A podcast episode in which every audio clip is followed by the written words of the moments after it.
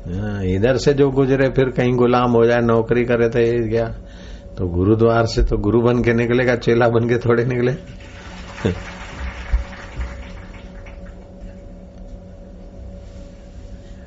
ऐसा है ब्रह्म ज्ञान इसी से सारा संसार पाता है। ऋषियों के आईने में इसी चेतन का ऋषियों के आईने में मेरा नूर दर्शाया था। मुझी से शायर लाते हैं। शायरों की शायरी भी मेरे से आती। ऐसा ज्ञानी का अनुभव होता है। तो ये आध्यात्मिक ज्ञान आनंददायी है, सुखदायी रास्ता है, मधुरदायी, सूझबूझ, मस्ती, हस्ती, सब सब खजाना मिलता है इसमें। जिसको छोड़ नहीं सकते उस परमात्मा को पहचान लो, जिसको रख नहीं सकते उसका ममता हटा दो बस दोस्त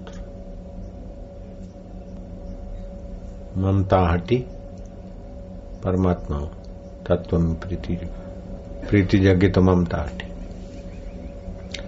बस लग जाए तो वास्तव में जीव शुद्ध है इसलिए शुद्ध बात सुनता है तो अच्छी लगती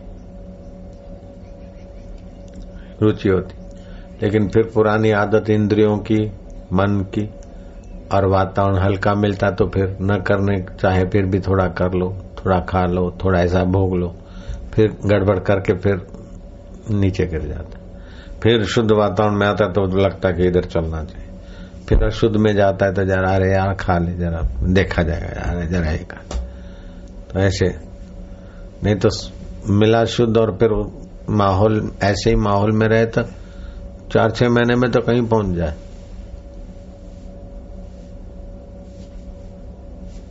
कितना ऊँचा उठ जाए जैसे अपने इलाकों में, घरों में सत्संग सुनते थे और फिर घरों में जाते थे तो वो स्थिति, और यहाँ सुनते और घरों में नहीं जाते तो स्थिति कैसी ऊँची आ रही नहीं आ रही ऊँची।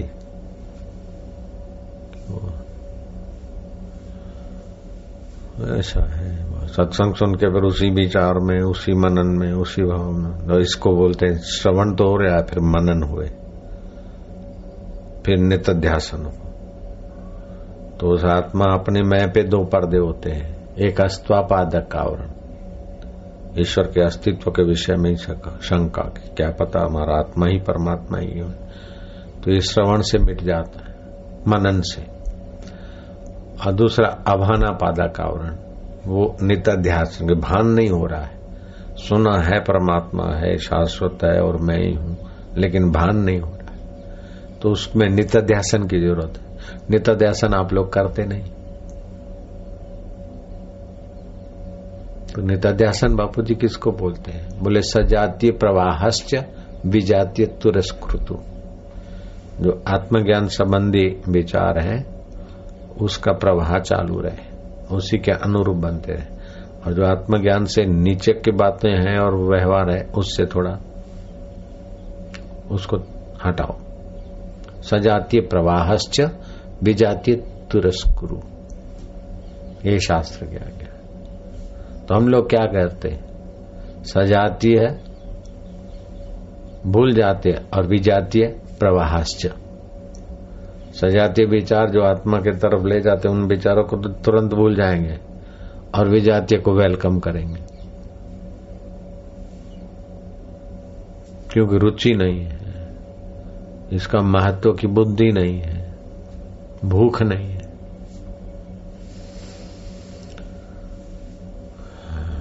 तो भूख क्यों नहीं लगती बापू ने कि पाप, संस्कार है, वासना है। जैसे कफ ज़्यादा होता है ना तो भूख मर जाती। जठरा में कफ। अब गर्मी होती है, कहीं ठंडे में से गर्म में गए तो आपकी भूख मर जाएगी।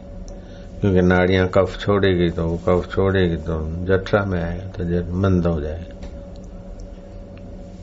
और फिर भी आपने जाम फल या और फ्रूट या जूस पिए तो फिर वो कफ, भूख तो कम हो जाएगी। ठांस के नहीं खाया तो फ्रूट खाया तो और कफ बना। फिर उन नाड़ियों में कफ जाम हो गया बोले हार्ट अटैक हो गया ये हो गया वो हो गया कुछ दर्द सा हो रहा है हृदय में या कहीं भी कफ जमा हो गया ब्लड सर्कुलेशन कम हो गया दर्द हो गया अरे तो कफ जमा हो गया दर्द हो गया तो क्या करो गुड़ और आदू थोड़ा खा ले ताकि कफ पिघले पसारो प्राणायाम कर थोड़ा कम खा ठीक हो गया नहीं तो गोली खाई वो कफ सूख गया ठीक हो गए। ठीक हो गए, लेकिन सूखा हुआ कफ तो बाद में वहाँ कभी बुढ़ापे में गुड्डों का दर्द ले आएगा। खाली कफ नहीं, आम भी होता है, कच्चा रस भी होता है। आम आम वायु से मिलता है, तब भी दर्द होता है। आम कब से मिलता है, तब भी पीड़ा होती है। आम पित्त से मिलेगा तो शरीर में रक्त बहेगा। आम कफ से मिलेगा। कफ और वायु मिलेगा तो दर्द होगा, पीड़ा होगा, ये सब होता है। सब बराबर होता है तो तंदुरुस्ती होती है, कोई गड़बड़ होता है तो गड़बड़ होती है शरीर में। तो कभी बराबर ही होती रहती है, कभी गड़बड़, इसीलिए कभी नरम, कभी गर्म तबियत चलती रहती है। लेकिन उसको जानने वाला कभी नरम गरम हुआ क्या? जोड़ों का दर्द है, तब भी हम है, नहीं था तब भी हम है। न कोड़ी फूटती है अथवा कोई फूंसी होती है, वो दाने पड़ जाते हैं फूसियाँ हो जाती है तो कफ रक्त में, चमड़ी में, रक्त में कफ आ गया है और पित्त इसीलिए फोड़ियाँ होती तो फोड़ियाँ दबा इलाज करा, वहाँ से तो मिट्टी, लेकिन रक्त में तो है, दूसरी जगह होगी। तो रक्त साफ़ हो, इसलिए क्या कि भोजन थोड़ा कम करें। तो कभी कभी हल्की से हल्की भूख लगाए ताकि वो अंदर जो दोष है वो जठरा खींच के स्वाह कर देगी।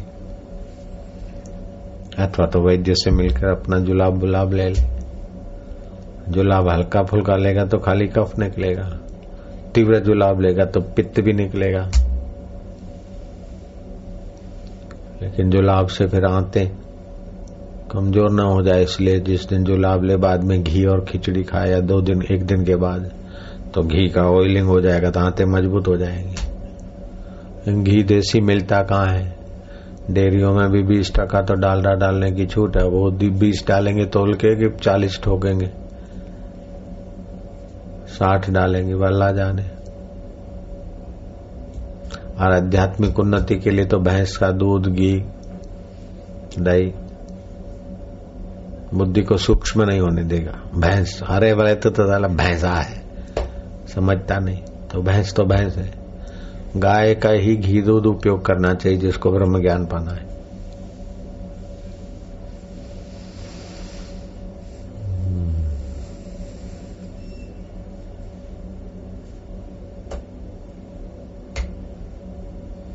हाँ, वो भी देसी गाय।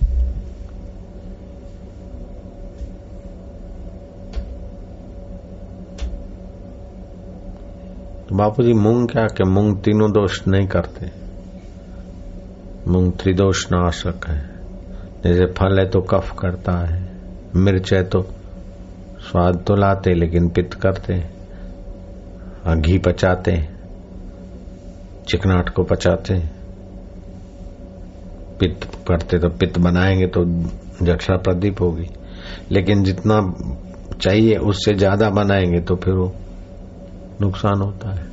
तो पित्त भी चाहिए, कफ भी चाहिए, वायु भी चाहिए तीन है तभी जी रहा है शरीर। तो है क्या? थोड़ा पित्त, थोड़ा कफ, थोड़ा वायु। हड्डियाँ और मांस। के मैं हूँ मैं हूँ। तो मैं को तो ढक दिया ना इस चमड़े से। वात पित्त कफ से मैं को ढक दिया।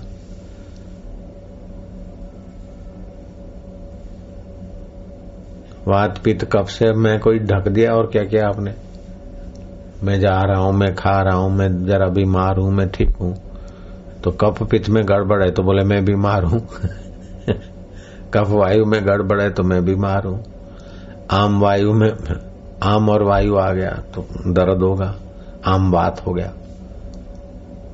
अंग्रेज़ी वाले बैक्टीरिया बैक्टीरिया ऊपर पैदा कर देते हैं। वैसे तो जैसे फलों में रस भरा ऐसे सृष्टि में जीव भरे जैसे दूध में सफेदी भरी, ऐसे ही सृष्टि में जीव भरे।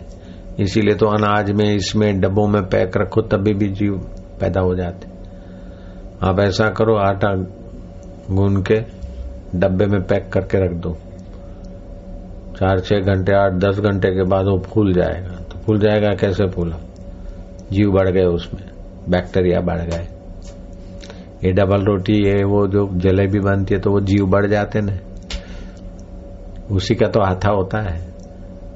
ऐसे मसाले डालते हैं, जल्दी हाथा आ जाए तो मसाले आते तो उन मसालों से वो जीव जल्दी डेवलप हो जाते बाकी जीव तो ओतप्रोत है, लाने नहीं जाने पड़ते, दही कैसे जमता है? दूध में दही डाला तो जीव डाले, थोड़े जीव डाले तो आपस में मल्टी होते होते दही बन जाता क्यों राम जपिन माऊ तो बोले, अपन तो फूमती रखते, किसी जीव की हिंसा न हो, लेकिन दही तो खाना ही पड़ता है। बोले, जूता पहनते तो जीव जंतु मारते थे नंगे पैर चलो। तो जिसने परंपरा चालू की, उस जमाने में की, लेकिन अब थोड़ा तो बदलो। पहले तो कच्चा रास्ता था, हरियाली रहती थी, लॉन मिलता था। अब तो पक्की सड़कें हैं, और नंगे पैर घूम रहे तो तेजा गर्मी चढ़ गई, आँखें खराब हो गई। क्या करे? भगवान की मर्ज़ी, भगवान की मर्ज़ी नहीं है।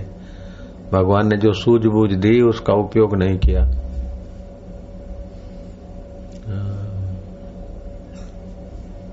विनोबा भावे बोलते हैं कि मैंने बड़ी गलती की। लिखा था कि ब्रह्मचारी नंगे पैर यात्रा करे तो यात्रा की, लेकिन अब पता चला कि वो जमाना अलग था और ये जमाना अलग है तो मेरे को जूता पहनना चाहिए था। तेजा गर्मी हो गई, आँखें खराब हो गई। अब पता चला। तो महापुरुष ने सच्चे हृदय कह के मेरी गलती थी। हम हम तेजा गर्मी हो गई, बोले, भगवान की मर्ज़ी। ये हो गया, बोले, भगवान की मर्ज़ी।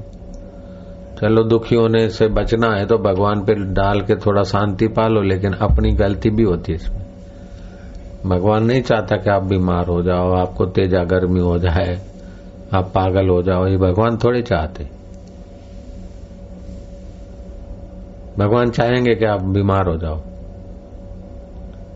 तो वो भगवान नहीं, ऐसा भगवान हम नहीं चाहते। है तो अपने पूर्व के संस्कार ऐसे होते, बीमारी का पाप बीमारी कैसे होती है? एक तो वर्तमान गलती से खान पान मौसम आदि से, और दूसरी भूतकाल के पाप के, और तीसरी मिश्रित से। तीन से दोष होते ठीक दवा इलाज करो, फिर भी बीमारी नहीं जाती। जैसे ये वात, पीत का फलाना, डिंगना जानते हैं, खाने पीने में ब्रेक लगाते फिर भी कोई है तो ये पूर्व संचित है। तो फिर वो पूर्व संचित को भगवत नाम से, भगवत कृपा से, उचित उपाय से, जब तब से मिटाया जाता है। वर्तमान में तो वर्तमान साधन से मिटाया जाता मिश्रित है तो फिर दवा लेके ओम नमो नारायण किस बार जपो। वर्तमान हो तभी भी पूर्व का हो, तभी भी नारायण भगवान का उसमें कृपा का जेक लगा दो। इसीलिए बोलते हैं, औषधि जो भी लो तो इक्कीस बार ओम नमो नारायण, ओम नमो नारायण। ताकि वो ज़्यादा पूर्व के कर्मों पे भी काम करे, वर्तमान में औषधि के गुण काम तो ये युक्ति आपके शास्त्र की है। हिंदू धर्म की मानता है, योग्यता सीज़न के अनुरूप भोजन करो।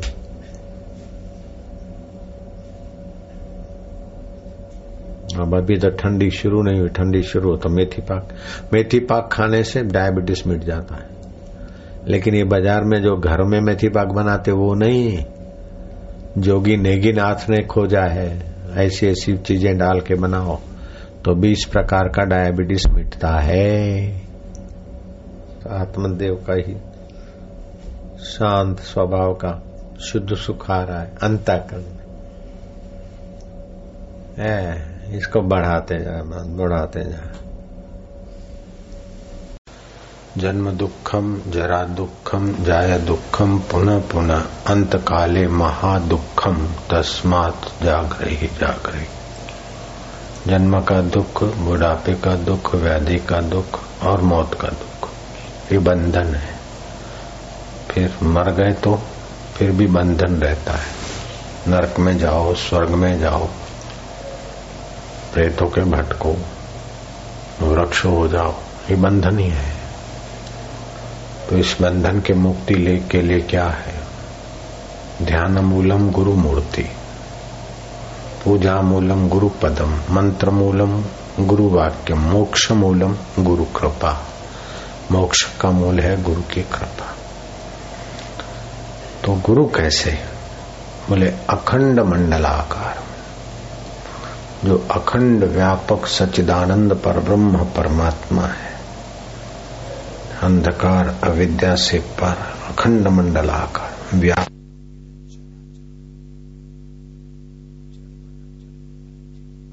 ब्रह्मानंदम। विषयानंद से तो जीव परेशान हो गया। देख कर मज़ा लिया सूंघ कर मज़ा लिया चख के मज़ा लिया, सुनकर मज़ा लिया स्पर्श के मज़ा लिया। इसको बोलते विषय आनंद विषयों के भोग से आनंद, सुख मिला। जीव खोखला हो गया। देखने की आदत बढ़ गई, मर गए, पतंगिया हो गए, फिर दिया देख के भागे, पच मरे। स्वाद की आदत बढ़ गई, मर गए, मछली हो गए। स्वाद की आदत आदत में, चटपटा के मरे। शब्द की आदत हो गई, हिरण बने या और कोई प्राणी बने, नाग बने, फस मरे। आज हमारी वाटिका में नाग के बच्चे को, सांप के बच्चे को नेवले ने पकड़ लिया पूछ। हमारे बच्चों ने छुड़ाया, फिर मालिश मालिश कर दी, तेल लगा दिया। तो बेचारा पड़ा था। सांप बड़ा भी पड़ा था, उसका बच्चा भी पड़ा था। क्योंकि बिगाड़ते नहीं, उसका नेवले का तो कितना दुख, कितना अन्याय किस किस योनि में, बंधन में पड़े जीव।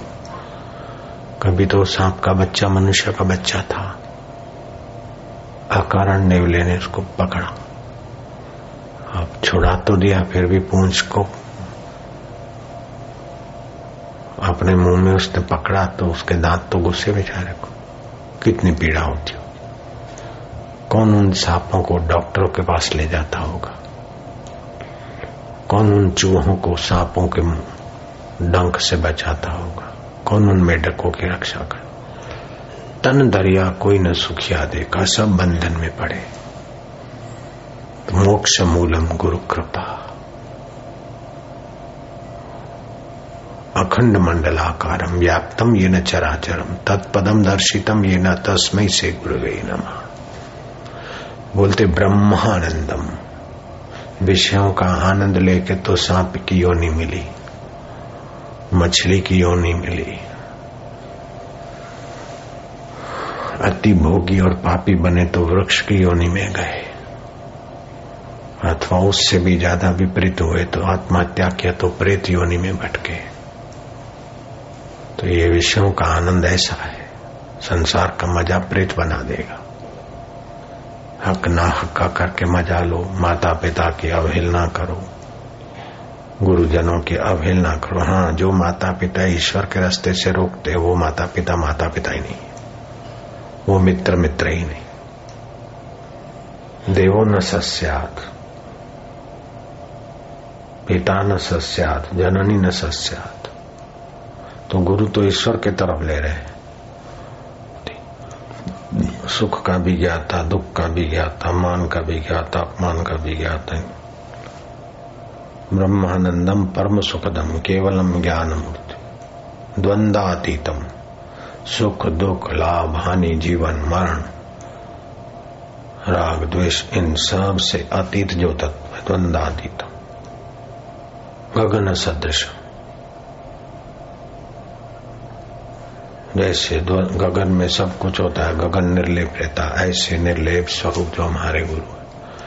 तो गुरु को अगर देह मानोगे, अथवा तो गुरु से या भगवान से अपने मन की ही कराते रहोगे तो तुम मन के गुलाम खुद भी बनोगे और भगवान और गुरु को भी। गुलाम बनाकर तुम गुलामी से आज़ाद नहीं होगे। इसीलिए बोलते शरणागति योग। भगवान ने कहा तमेव शरणम गच्छ। तुम्हारे पास तो दो पैसे की भी योग्यता नहीं अर्जुन की कितनी योग्यता थी। फिर भी जो भगवान चाहते थे, वही अर्जुन को जख मार के करना पड़ा। जो अर्जुन चाहता था, वो भगवान करते तो खाना खराबी हो जाती। जो बच्चा चाहता है, ऐसे ही मास्टर करे, जो मरीज़ चाहता है, ऐसे ही वैद्य करे तो मरीज़ का बेड़ा गर्क हो जाएगा। बड़े शर्म की बात है। कुत्ता जिस दर की रोटी खाता है, उस मालिक को ऐसा नहीं काटता। जयराम जी की। जैसे आजकल के चेले काटने लग जाते। काटे तो कोई, फिर कीमत सभी की कम हो जाती। हमारे गुरु जी को कोई चेला काटता था तो मेरी नज़र से गिर जाता था। काटता तो नहीं था, केवल गुरु के आगे मानने में अवहेलना करता। फिर हमने उससे नाता तोड़ दिया। गुरु के नाते गुरु भाई है। जब वो गुरु की आज्ञा में या गुरु के प्रति श्रद्धा नहीं तो हमारा तो दुश्मन है वो। जो गुरु का हम शरणागत है, वो हमारा मित्र है। और जो गुरु से सिनाता नहीं करता वो हमारा शत्रु है, सीधी बात। गुरु भक्त है, तब तक वो हमारा कृपा पात्र है, हमारा साथी है। अब गुरु कोई नचाना चाहता है तो तो हमारा लात का गेंद है। हमारी लातों का गेंद है वो। ब्रह्मानंदम परम सुखदम केवलम ज्ञान मूर्ति द्वंद्वातीतम त्रिगुण रहितम गुण माया में होते हैं, द्वंद परपंच में होते हैं। हमारे गुरु माया और परपंच तत्व से, जो परपंच से परे है, वो तत्व स्वरूप है।